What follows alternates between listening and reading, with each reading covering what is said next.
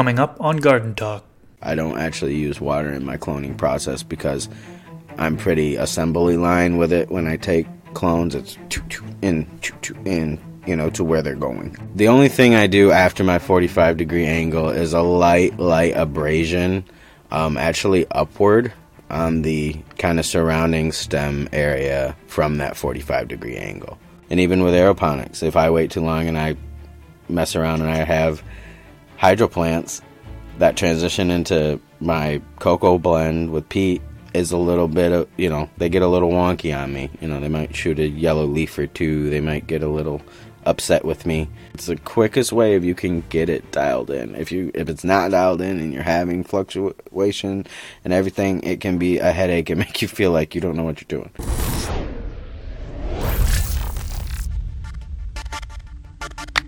What's up, everybody? If you that don't know me, my name is Chris, aka Mr. Grow It, and this is Garden Talk, episode 9. This episode's guest is Trey Strongs. He is most known for his YouTube channel, Cannabis Lifestyle TV, which currently has 278 videos that have over 11 million views combined and 124,000 subscribers. He is also the host of Elevated Chef, which is an infused cooking show, and he owns a hydroponic shop in Michigan. In this episode, we talk about the basics of cloning, all the way from how to cut clones, the environment that clones should be put in, different ways to clone, and more. Before we get into the episode, I'd like to give a quick shout out to our sponsor. Big thanks to Happy Hydro for sponsoring this episode. They actually recently launched their own YouTube channel and they're posting videos on a weekly basis. Aaron, who's their host, he puts a fun spin on grow light reviews. They're also doing part tests, unboxing videos, and how to videos. Do me a favor and show them some love. Go subscribe to their YouTube channel. Be one of the first subscribers to that channel. I'll link it down in the description section below. Uh, and of course, you can always check out happyhydro.com for popular brands like AC Infinity, Grower's Choice, Spider Farmer, Chiltech, Gorilla, uh, Blue Mat, and more. That being said, let's get into the episode. All right, we're here. What's up, Trey? How you doing, man? Doing all right, brother. I'm uh, excited to be on the show today. Thanks for having me. Yeah, thanks for coming on. Uh, you've been requested by a few people, and um, of course, you're part of the CLTV family. You know, you and Rob are, do- are doing big things over there. I had Rob on actually the first episode, which was last year. And uh, you know, on that episode, I think is the one where people are like, "Oh, we need to get Trey on here." So finally got you on here for one. So thanks for coming on. Yeah, of course. Yeah, well, I was gonna say time flies because I feel like that was like last month. You know that he was on on uh, you know on your channel, and I. But I've seen it. I've seen that video pop up quite a few times. So you know, all I can hope is that I I do uh, some some some sort of uh, diligence to him who came before me, representing the the CL fam. So you know, um, no yeah, pressure, happy to no be here. pressure. yeah, of course. Uh, okay, so to start, um, for those that don't know who you are, can you tell us a little bit about yourself and kind of how you got into growing? Yeah, so uh, I'm Trey. I, I'm passionate about family cannabis and culinary. Um, so all subsets of my life come from those passions, and um, obviously uh, is why I have been dedicated to cannabis lifestyle. Um, and Cannabis Lifestyle TV and all the things that have branched off from that. But really, I've always, from my first interaction with the plant, I've been like the plant, not necessarily the flower, but the plant, have been fascinated by it. I guess you know it's like the closest thing to a hobby that I have, but it, for the longest time it wasn't really uh, you know something you outwardly was like yeah my hobby is growing cannabis you know um, it's cool to say that i've i think i can proudly say that we've been a part a small part in that footstep of like breaking the stigma and having it be kind of somewhat normalcy to you know have that small at home garden and just figure out on how different ways to tweak it and make it better um, which is what i've been doing for the past decade. So yeah, I mean, I that's me in a nutshell as far as cannabis and and you know, obviously, if any of you have you know watched the channel, you know, um, I have a good, a great relationship with culinary, which I've melded with cannabis many many times over, which I also feel like is another subset of those two passions of mine. So. And you also have a hydroponic store, is that right? Yeah, we uh, uh, North Shores Hydroponic and Holland Hydroponic Outlet, one and the same. Uh, we're located in the West Michigan area, West West West Coast area. Um, so yeah, we got four locations along along like a 60 mile strip. So we've been helping people. Store's been around 11 years. I've been a part of it for about seven, and that'll put you through the trenches, you know, of just like even if I wasn't growing, kind of the do's and don'ts and the the, the we's and won'ts, you know. So it, that's been it, it's like an apprenticeship almost in a sense. Again, because you are in a time that it wasn't as trendy as it is now. Um, so I, you know, of course, you you have those instances where you know people are kind of driven for one sense or another uh, towards gardening, and so you find that kind of ugly side of it. But there's a really great gardening community out of it as well. And I think what's cool, and I'm sure it's like that with like the automotive community or any niche uh, interest, right? Is um, you kind of have to work your way into it, and and and your name is really all you have to go by. Is what the community says you are good at or not so good at. So I haven't had too many bad reviews in the sense of that community. So uh, for me, that that's a sense of pride for sure. And uh, you know, I think that's why people come back to us because you can get you can get gardening grow equipment from anywhere. Um, but the knowledge that you seek for your garden at the time of need, you know, that's what makes you so much of an influence on not only YouTube but just the growing community. And you know, that's what's going to kind of speak volumes over time. That makes sense. Cool. All right, let's get into the topic today. So let's talk all about cloning. Um, so I have a variety of people that watch my channel, right? Beginners, intermediate, advanced. I feel like it's more geared towards. Um, I feel like a majority of the audience are, are beginner like. So in this episode, I really just want to kind of cover the basics Maybe we can get into more advanced things in a different episode. Uh, but let's cover the basics. So, um, first off, what is cloning? Well, it's essentially uh, keeping around whatever form of plant you have, um, and essentially by cutting off a, a, piece of that plant and and trying to have that establish roots or you know a root zone so that you can um, keep keep whatever it is you got going. So. Yeah, I think that's in the simplest form. Cutting off a branch uh, and rooting it is really what it comes down to. So, um, at, at, what point do you clone? Uh, I mean, do you take clones in early veg, late veg, flower? When do you take clones? Um, I would say, you know, when I read that question, I'm like, well, like mid veg. That's not you know I'm not not Papa Bear, not Mama Bear, middle or not Baby Bear, Middle Bear. So um, I would say I like to have a, a, plant be well established. I guess before I I I take a clone. So I would I would say I'm a mid veg, not early veg, because I feel like and they you know depending on you know the resiliency of your plant you may not need that long a time. And again depending on what kind of plant you're cloning i'm sure everyone has a little bit different of a sweet spot. But for me i would eh, i would say mid veg i usually do mid veg as well. Um, you can do it at any point right? Early veg you can do it maybe like i would say probably the earliest i would ever take clones is around day 20 25ish you know what I mean? That would be like real early to take clones for me. Um, you can definitely do it in um, in late veg. You can do it in flower as well. Some people don't know that you can actually take clones in flower. It's called uh, monster cropping, and then you you have to actually go through the the re-vegging process. So it takes a little bit longer to to to get back into that re-vegging process and take off. But you can certainly still take clones uh, while in the flower stage. It's just it's just not really ideal because it takes a little bit longer than that. So. Yeah, I saw that option and I'm like, mm, not, not, for me, not, not, not, personally. And uh, we um, just uh, touched on this actually on our live, I believe on Tuesday.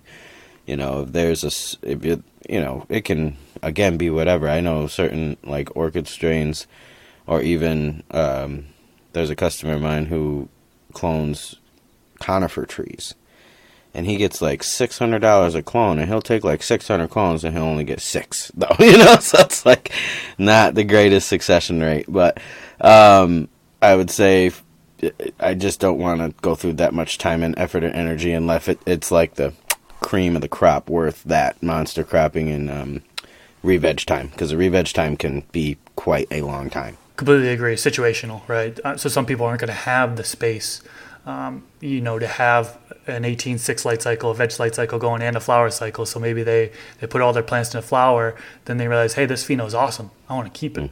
So at that point, maybe they, they you know they cut clones at that point, um, you know, late flower uh, to kind of keep those genetics around. So yeah, I agree with you. It's definitely situational for sure.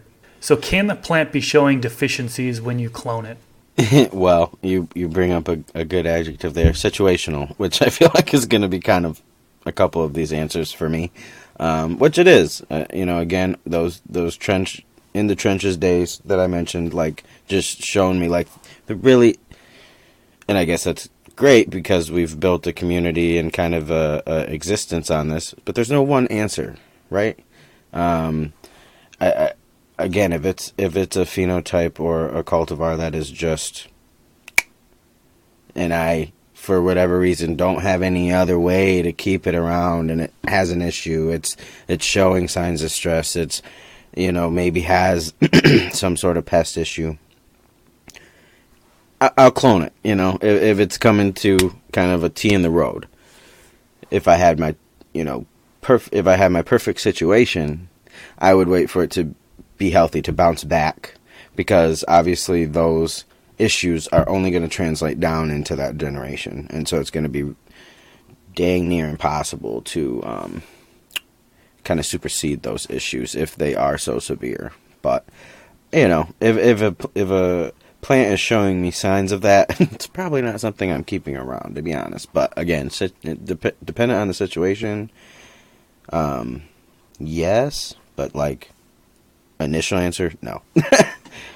Yeah, I think there's a, I think that's a common argument is um, if the plant is showing any type of deficiencies, it's, it's showing a sign of weakness. You don't want to clone. I think general knowledge is you don't want to actually take clones at that point. Now, I've read quite a few books, and one of the things I have some notes here. Uh, one of the books that I've read, I'm not sure if you're familiar with it, the Grower's Bible, Jorge Cervantes' Grower's Bible. Um, so actually, in that one, uh, quote Clones quickly develop a root system when the stems have a high carbohydrate and low nitrogen concentration. So there is an argument out there that if you're a little bit deficient in nitrogen, you're actually going to root faster, which I thought was really interesting. Now, I've never put it to the test. I haven't done any side by sides or anything like that. But, um, you know, for those people who think that any sign of deficiencies is a weakness and you shouldn't clone at that point, there is actually some evidence out there, or people out there, experts in our field out there, that are saying that if it's a little bit deficient, uh, you know, particularly in nitrogen, that's actually a good thing. It actually speed up rooting. Um, well, and I was going to say, when, sometimes when you take a clone, they will obviously show signs of nitrogen deficiency. So almost having a plant that might already be established to that, you know, might do well, you know, because depending on you know the, the length of time it takes your plant to develop roots you know it usually you are not hitting it with a bunch of food. It's not having a bunch of access to resource necessarily. So you know it's almost like you know a kid that's been in the streets already you know so it's like they're gonna survive a little bit better you know. I guess i've done no side by sides but i have been in that situation where actually a couple months ago i had I didn't have to shut down the garden, but I had to revamp it, and I had some genetics that I wanted to keep around, but they were a little stressed because I was pretty focused on my greenhouse at the time, and so uh, you know I took I took those plants that weren't so great and I cloned them out just to keep the um, cultivars around, and they cloned. So I, I mean, you know, Jorge knows quite a bit. I, I I'm familiar with the Bible. I've obviously referenced it a ton. I think it's like the Bible. I haven't run it from like cover to cover, but you know, I've definitely referenced it, and and that's interesting. I mean, you don't think about these things that you've done necessarily in the in the garden until you, you know, are talking about it. So makes sense. Now, for probably one of the most uh, beginner questions, very common beginner questions, I guess I'll say. Can you clone an autoflower plant? Uh, yeah. I went into my own conversation with this question like off camera. like, I was like, "Wow, first of all, um, autoflowers, man. I was gonna say because I've never done autoflowers because that, that's my initial like, nope, don't do that. You know, uh, don't grow that here. Um, it's tough, man. I have done them. The ones that I've grown, I have not been very impressed with. They were just kind of there and they did their thing. I have done a couple sun grown as well. Um, and where that's where I feel like they have the most value, uh, personally for the region in which I uh, grow, as well as the type of gardener that I am. Um, I've heard of people doing it. I haven't personally done it. I don't personally run autoflowers. I'm gonna try to get better with that because they didn't they haven't actually done anything to me personally, but it kind of feels like it because when you dedicate time and energy to a plant and it comes out like Charlie Brown Christmas tree, you're like, what the heck is going on here? But that's uh, kind of what I, you know, I'm the, that's the type of guy I am too. Like, I didn't do so well with them. I will probably pick up that challenge again. You know, if the situation uh, opens itself to it. Um, but as far as me cloning autoflowers, no, I have not. Can you? There has been people out there that have successfully done so. I don't believe that that's what they were inceptionalized to do though. They were they were developed to do exactly the opposite of that. To to to to be planted, to grow, to bloom and to die. That is what they're meant to do how you tweak that cycle is very pertinent, and I haven't gotten it down yet personally. So, um, but there are gardeners out there. I have a couple customers that that's all they grow, and and they love it, and they're they're doing pretty well from what I can see. So. Yeah, I think technically you can. Um, you can clone an autoflower plant. Now, is it ideal to do that? Are you going to get a, a, great result? Are you going to get a high yield, high yield from doing that? Probably not, right? Because if you're cutting a clone, say you cut a clone around day 25, right? Um, typical autoflower is going to start flowering around what day 30, day 40 or so. It's on that uh, certain lifespan, right? Um, it's not like you control the amount of time it's in veg by the light cycle like you do with photoperiod plants, right? So if you're cutting a clone around day 25 off an autoflower plant, you can get it to root for sure. You can get it to root. Um, now the thing is, it's going to be flowering pretty quickly because it's not sensitive to that. Uh, it's not you know photoperiodism, so you might have a small plant.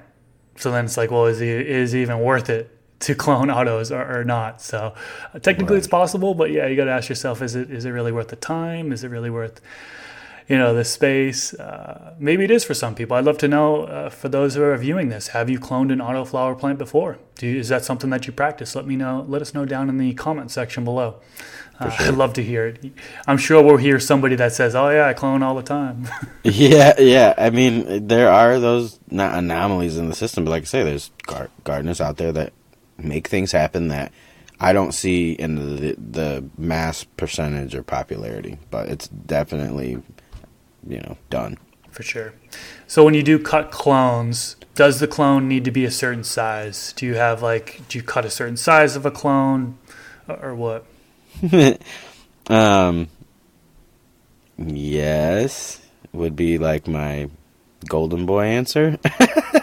um, but like, do they vary? Yes, as you heard me uh, mention a couple minutes ago, I've taken whole plants and turned them all into clones. So that you know the size the size differentiation there is going to vary. Um, ideally, um, when I clone, I take same size clones so that they all grow evenly. Um, is my thought process behind that, or why I do it in that method. Um, but it kind of varies too. If I have different um, phenotypes or cultivars next to each other in the same cloning bed, then they vary. Uh, no matter what size I take them at, you know, certain uh, genetics are going to root faster and grow quicker.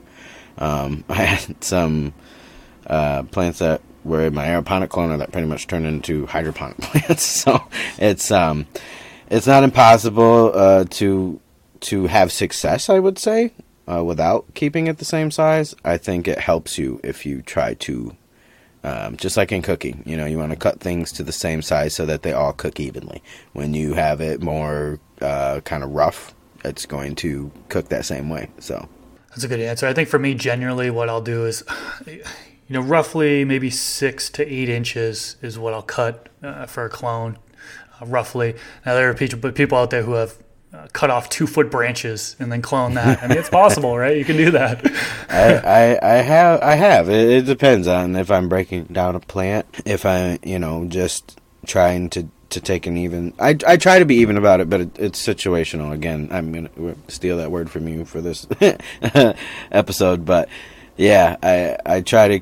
I usually will cut like a decent size off of the plant and then shorten that into a clone. So I go for fairly that same size, but they some of them vary, you know. Got it.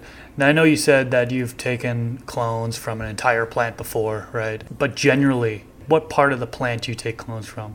My entryway into cloning was, you know, bottom of the bottom of the canopy, you know, um, or lower half of the plant, and so that's where I try to start at. But sometimes I wouldn't say sometimes. Majority of the time when I'm taking clones, I'll look at that plant and then also start to like prune that plant. So if there are certain branches that I'm going to discard anyway, they might become a clone in the process. So there are those times, but most of the time it's because I'm snipping, you know, clones off of that branch already. So um, usually the lower half of the plant, I would say, is like my 80% go to, unless I'm breaking down a whole plant. Got it. Yeah, so you can definitely, um, you know, just to back up a minute, you can definitely take clones from any part of the planet if you want. Uh, but I am going to actually quote Jorge Cervantes again. You know, in his book, he has just this section on cloning, and, and I remember when I first read it, I was like, wow, I didn't know this, I didn't know this, I didn't know this, and and one of the things was, was clones from the lower branches root the easiest because they contain more of the proper hormones. So that's what it says in there. So basically, the lower part of the plant it's apparently the easiest to root, has the newest hormones. Middle part of the plant easier easier to root, next to oldest hormones, and then upper part of the plant most difficult clones to root, oldest hormones. That's coming straight out of his book. So I thought it was interesting. I figured I'd bring that up. I'm not sure if a lot of people know that or not. Um, there is some stuff in his book that's inaccurate. So can't say well, that this is 100% accurate, but um, yeah, that's what it says in there, which I thought was interesting. Right. No, there's there's so much information out there, and I I think too again because I grew my uh, in gardening terms I grew up off of Jorge Cervantes and Ed Rosenthal and, and guys who learned strictly off of them. Um, but again, that was a different time. That was you know almost two decades ago. So I think there's just been so much more revelation and information and science done um, that any plant, you know, that that cuts across more than just ones we may be talking about. Um, it, it's there's a lot of things, like you say, that can be inaccurate now or debunked in a sense, but because um, that same thing, I've had clones root from the top of the plant. Did they take a little bit longer? I mean, I didn't take a record of it, but probably. So. Interesting stuff. Now, when you cut the clones, a common technique is to cut it at a 45 degree angle. Do you do that at all, or? I do. yes. Um, that's you know when I go to take that longer piece of the plant and I snip it down. That's when I make my forty-five degree angle. And so. the benefit of that is. The only information bank I have is, is from my mother, um, who ran a floral shop for many, many moons, many, many moons before I was a thing, and um, where I get a lot of my kind of green thumb from. And every time she would bring fresh flowers into the house, which she always had to have, uh, she would always cut it at that same 45 degree angle, you know, every single stem. and I think you know it does expose surface area. But how she explained it to me is there a, for for those plants that they were able to more readily uh, drink or eat or like go for resource in the vase that they were in. I think the same thing applies when you're talking about taking a clone is you wanting a fresh as most as you can get it as close as you can get it sterile part to that plant to start that root zone from. Um, so that's my two cents. Now there's a common technique of basically at the end of the clone to split the end uh, and it supposedly gets more roots that way. That's a common thing. Another thing would be to scrape off like the inch or two of the bottom of the clone um, again to kind of help with surface area, help with, with rooting. Do you do any of those techniques at all, or? I do not, and I, I and I and there's nothing wrong with it. I think people do. There's definitely gardeners out there who get success from doing that.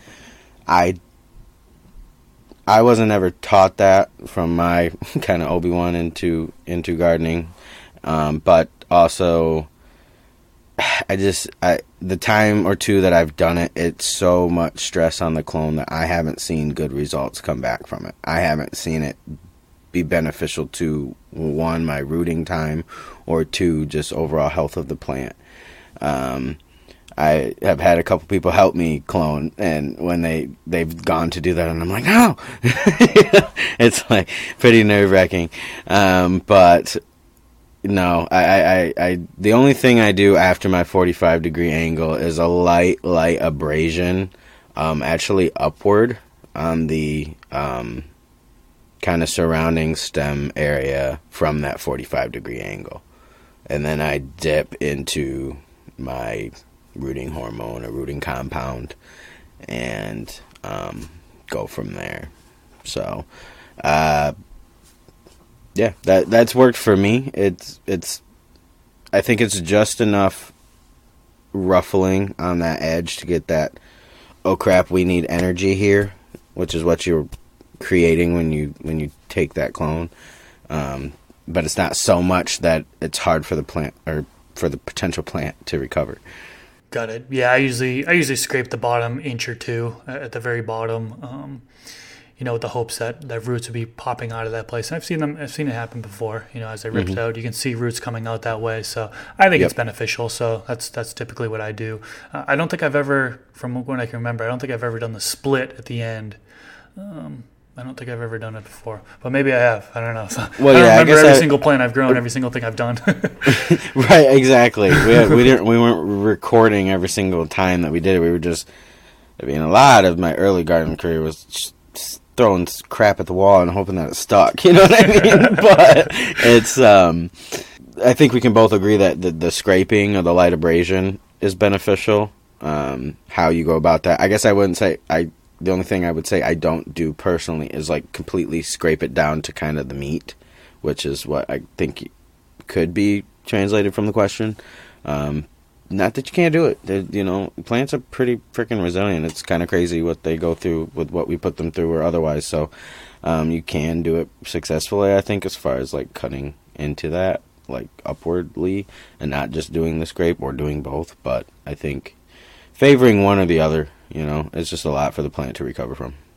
Now, after you cut the clone, it's generally advised. I mean, just about any resource you read online, it's advised to immediately put that clone into water is that something that you do? Um, you know, what are the reasons why to potentially dip it immediately into water? Um, I got the answer here. If you need me to need me to give it to you. yeah, go ahead and give it to me.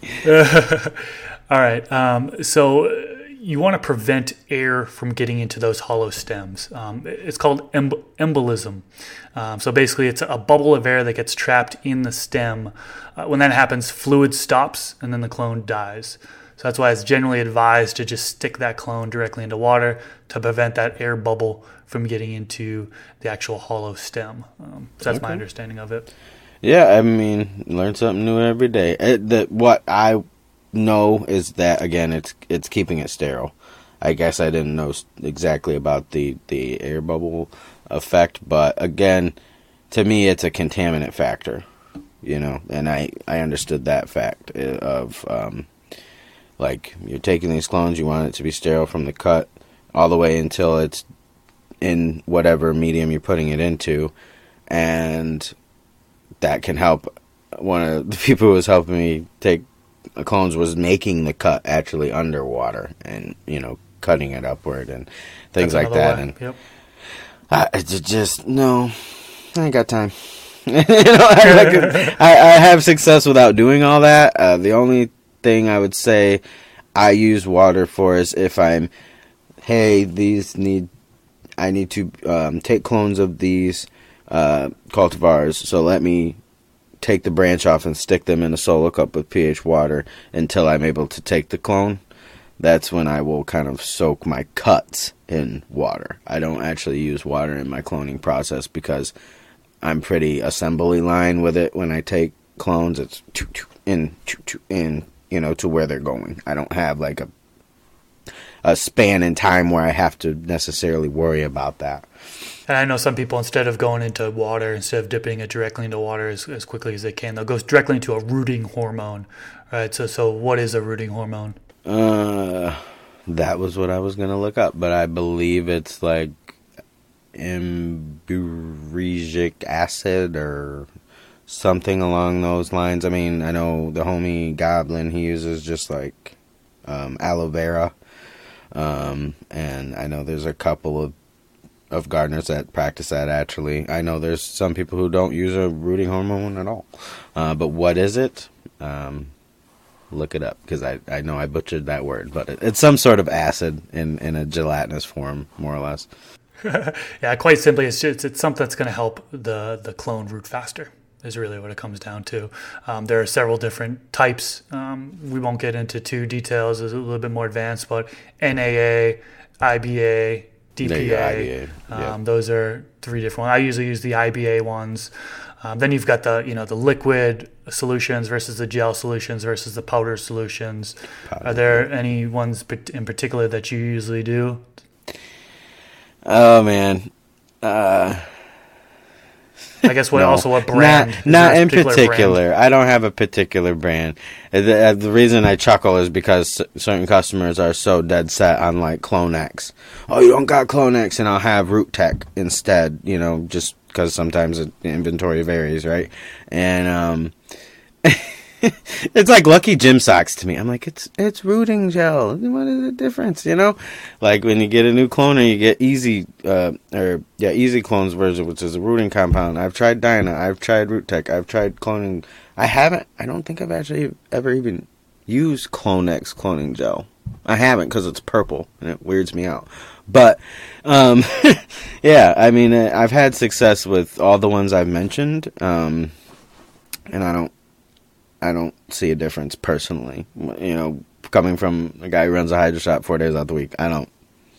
There's no difference to me personally. I think the only thing I would add to that is I usually use like the, the liquid or the gel. I feel like the powder, um, you know, sometimes Oh. it doesn't get directly onto the, the bottom of the clone as nicely as the the liquid or the gel does. See, I feel like that's eluded me because I've had customers come in. You don't have any rooting powder, and I'm like, mm, no. Like that's a dated, in my opinion, form of of doing taking clones. I, I don't even stock a rooting powder. The the closest thing to a rooting powder I have is Great White. You know, shout out to them, uh, because once I dip into my rooting, um, rooting hormone, um, I then will roll my my clones into Great White. So it almost creates like a paste on the end of um, my clone, which is also why I don't use any water or anything. I feel like everything that gets sucked up into that little situation ship right there uh, is, you know, a combination of that uh, rooting hormone and, and Great White because Great White is like powdered sugar. It it cakes. Okay, so there's several different methods for rooting, right? You can simply cut the clone off the plant, directly stick it directly into the medium, which I've done in the past. Uh, of course, using you know rooting hormones, which you just talked about. You can um, stick it in rock wool. You can use root riots, aeroponics. Um, you can actually stick that clone directly into a cup of water and leave it in the cup of water, and it'll actually root in that water. Um, what method do you typically use? Well, I haven't ever had roots come from just sticking it in water. I know people who have, but I have not had that amount of green thumb action personally. But other than that, I've done them all. I, well, except for Grodan. I haven't personally done it, but my brother, who I garden with now, he he uses them, and they're they're just like any other soilless cube. I, I think there's a little bit of technique when you're talking about soaking them. Um, I started my cloning career in root riots or soilless peat cubes. I find those to be personally one of the more beginner friendly or less vulnerable ways to clone. Um, personally, um, the only difference is kind of how I've graduated to how I do it. Used to just take them out of the bag, take the clone, stick them in there, and go. Um, now I will typically soak them in a solution that has some form of great white or orca um, in it because, like I mentioned, I do the dip and roll in my aeroponic cloning. Um, that does not work so well when you go to shove something into a peat cube with a hole that's really tiny. So I just make sure that the great white is just already absorbed into the puck or the peat cube. Um, and then go from there. Um, aeroponic cloning. Uh, when she works, she's a beaut. When she doesn't, it can really be a punch to the gut. Um, that's uh, my other like binary relationship with any kind of hydroponics. it's like it can be great, and it, if it's bad, it can be very bad. Um, but if you can get it good, it, it, it is like one of the most streamlined ways to clone. I think that they're happy that way. Um, when you're talking about the other spectrum, just like taking it off of the plant and sticking it into like some sort of dirt, I've done that too. Um, I've done that when I'm like, if you make it, you make it. Bye. You know, that's that's kind of how I've how I've done that form of cloning personally. Um, but I know a lot of gardeners who that's just how they do it. Um, again, a plant is so resilient. It, you know you can have success with it in any of those forms of that I've talked about, or you know, drop in the comments maybe other ways that you've cloned. I know customers who clone on the plant. You know, um, so it's there's a lot of different forms, but you know, going back to just sticking it in the in the dirt, just like cutting it when you're making that cut up the plant, it's a lot for your plant to overcome. So your your root time, your root development time, I just have found personally to be so far extrapolated from kind of the more primitive way of going about it that that's not how I practice my gardening because it would just be so stunted and and not consistent and not perpetual. And that's the whole reason that I got into cloning is so that I could keep certain cultivars or phenotypes around, that I could keep the garden perpetual and keep growing and keep hunting and and and flowering. So, um, I think aeroponics are has been the best in that sense, the most streamlined. Um, I have had certain phenotypes that just do not take to that well, so you have to venture into other areas, um, whether it be sticking it straight in or or using uh, soilless cubes. So it's situational. Can we get like five cents every time we say that? Um, but yeah, so I, I, think you know when you're talking about preference, aeroponics for me, and right next to that, you know, tried and true for me is is going to be the soilless peat cube. Um, I've had people see or seen people have really great success in the Grodans. I just always used to call those things black magic because they didn't make any sense to me because they were not always as popular as they are now with Instagram and everything. But um, I think what's nice with those is it allows you the ability to go into any kind of medium. So that's the other thing is like when you start a, a, a clone in a peat cube, you can go into soil fairly well. Going into hydro, okay with Grodan, I've seen them that that transfer shock be a little less. And even with aeroponics, if I wait too long and I mess around and I have hydro plants, that transition into my cocoa blend with peat is a little bit of you know they get a little wonky on me. You know they might shoot a yellow leaf or two. They might get a little upset with me. Um, versus having that transition be more mild. So it, again, it's it's genetic plant dependent, but gardener dependent. But yeah. All right. So digging a little bit deep into aeroponics, um, what should the pH of the water be? And, and do you actually use a solution? Like you mentioned Clonex earlier. Uh, do you use anything in the aeroponic machine as far as solution? Solution, uh, for me, it's just a little, mm, a little bit of Orca and not really. Not when I when I when I initially set up my my cloner. As time goes on, I'll add um, clear res. I'll add a little bit of Clonex solution.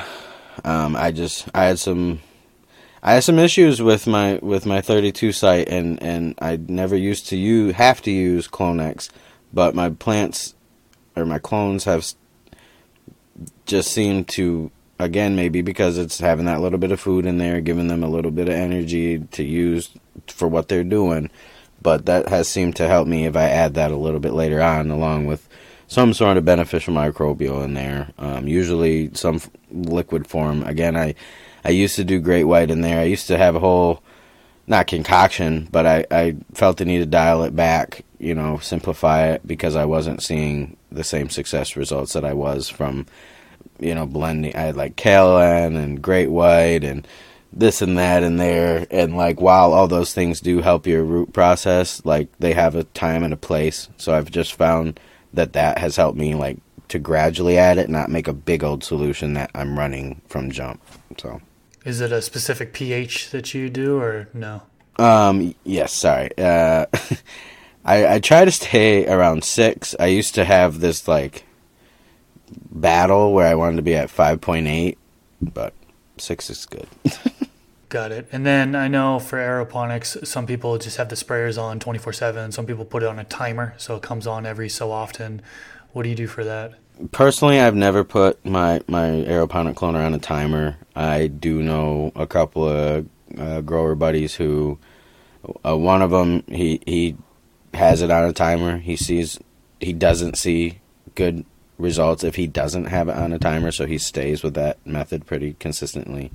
Another buddy, uh, put his on a timer thinking, okay, I'm gonna, this is the cheat code, right? And he just, it wasn't really successful for him. Uh, so he ended up kind of taking that element out.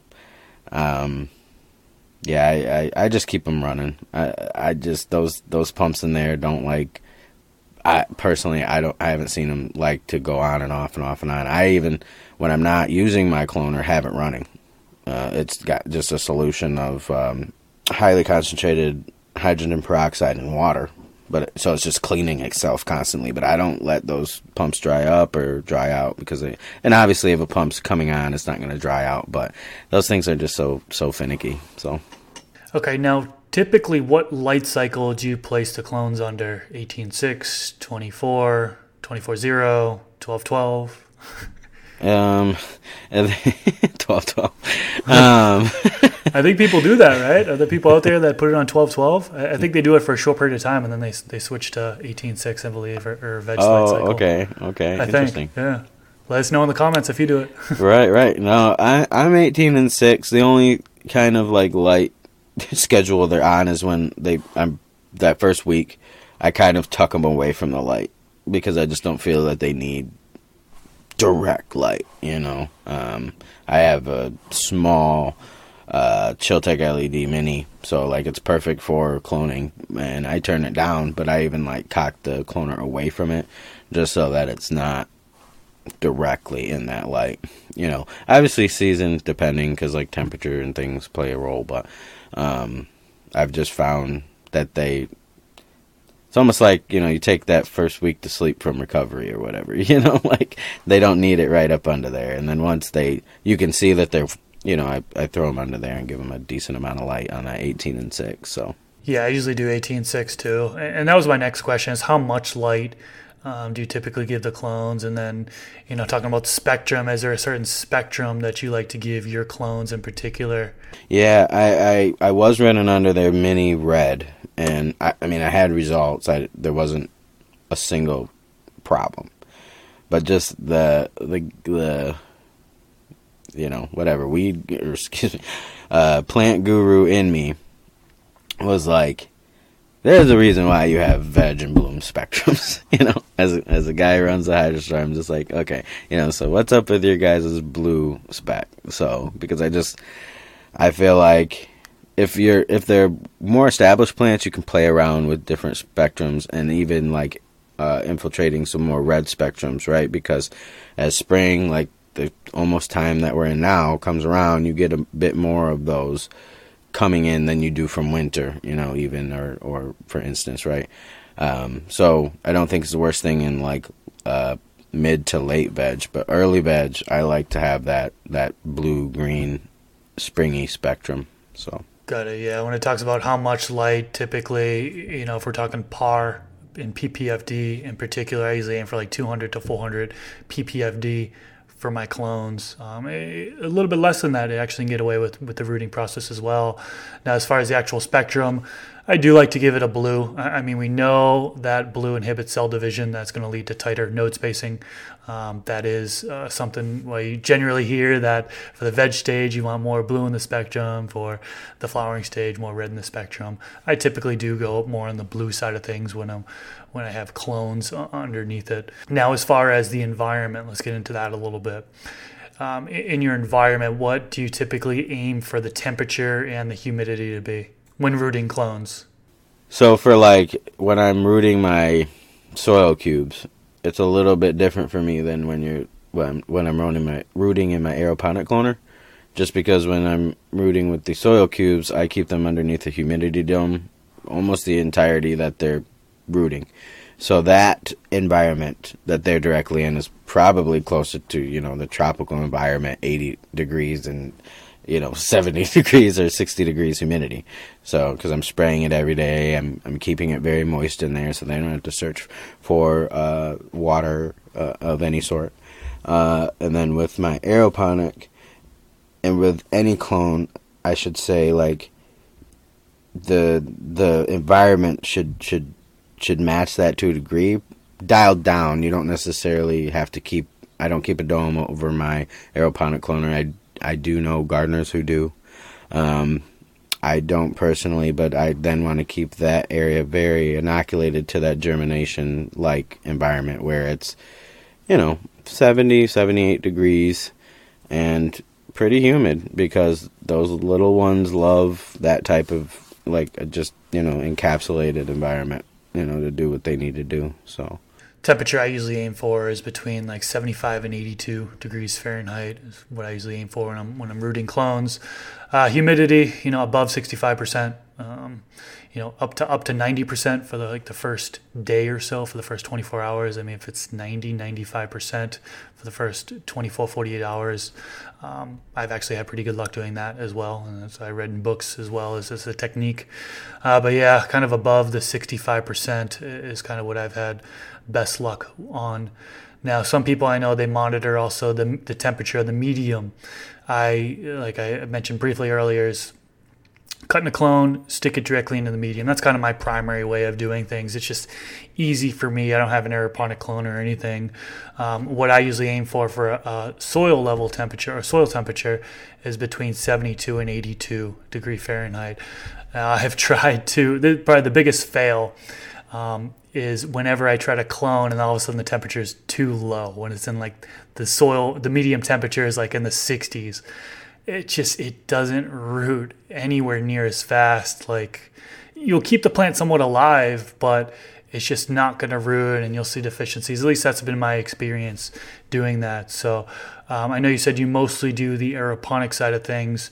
Is there a specific um, water temperature that you go by? Well, I was gonna say it, but I didn't want to jump into your question too far. But um, the temperature above shouldn't drastically be different from below.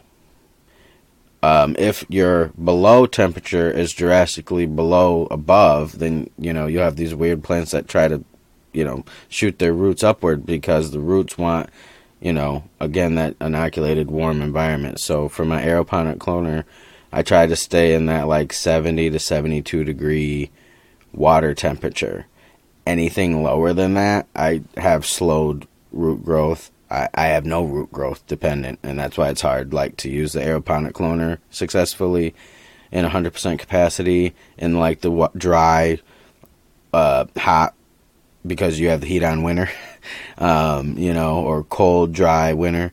Um, and then, you know, in summer, I usually have great success cloning, but you don't necessarily need to, to be doing that much in the summertime. So, um, it's kind of a give or take. But I would say, you know, I use, you know, water bottles to regulate in the, in the summertime when that pump creates too much, uh, warmth in the same sense. You have to stay kind of regulated to get those roots exactly how you want them to be in the time that you want them to be when you're talking aeroponics and you know sounds like you're having the same um, you know having to regulate with soil and with the root cubes for I don't pay attention to temperature too much, but I just stress to myself and my customers that you keep them moist because once they dry out, it's just so hard to recover from that. Yeah, this and that's the seedling mats are very helpful. Um, now you got to be be careful because I've placed my uh, cups directly onto the seedling mat uh, mats and just fried my roots. Right, it's just it becomes too hot. There is a temperature monitor on some of these seedling mats, uh, so you can get more accurate as far as what it is. But um, your seedling mat, if you have one without the uh, the temperature monitor on it, you know, placing towels in between that can help so you don't fry your roots uh, because it won't root if it, the temperature is too hot, right? I put a I, I screwed myself in an aeroponic because it was cold and it was on a metal surface, and we insulated, but it was still too warm. So, um, while it would have been too cold without it, it was too warm with it, and we got root sludge, and it was not good. So. Makes sense. So it is definitely important for sure. So generally speaking, how long does it take for a clone to root? Situational, no, no, no, no. Um, uh, uh, depending on cultivar. The only re- that's the only reason why I say that. That was my only. Eh, I don't know. It depends. Uh, when I seen that question, um, just probably personally, because right now I'm having an issue with my Wi-Fi. Um, she just does taking her sweet time. I tell you what. Whereas I have other uh, cultivars genetics that just, you know, they're almost like too quick. You're like, well, dang, I needed like two weeks before you were ready, you know. So it's seven days. Like I'm not ready, you know. So um, I think that's pretty typical. Seven to seven to fourteen days. Some people like to say seven to ten, and it really depends on what a root is to you because like certain people will think that what I call like the color flowering of the root or the stem uh, where it's just about just about to shoot out those roots. They'll call those roots. I call roots roots. So I mean that just depends on who you are.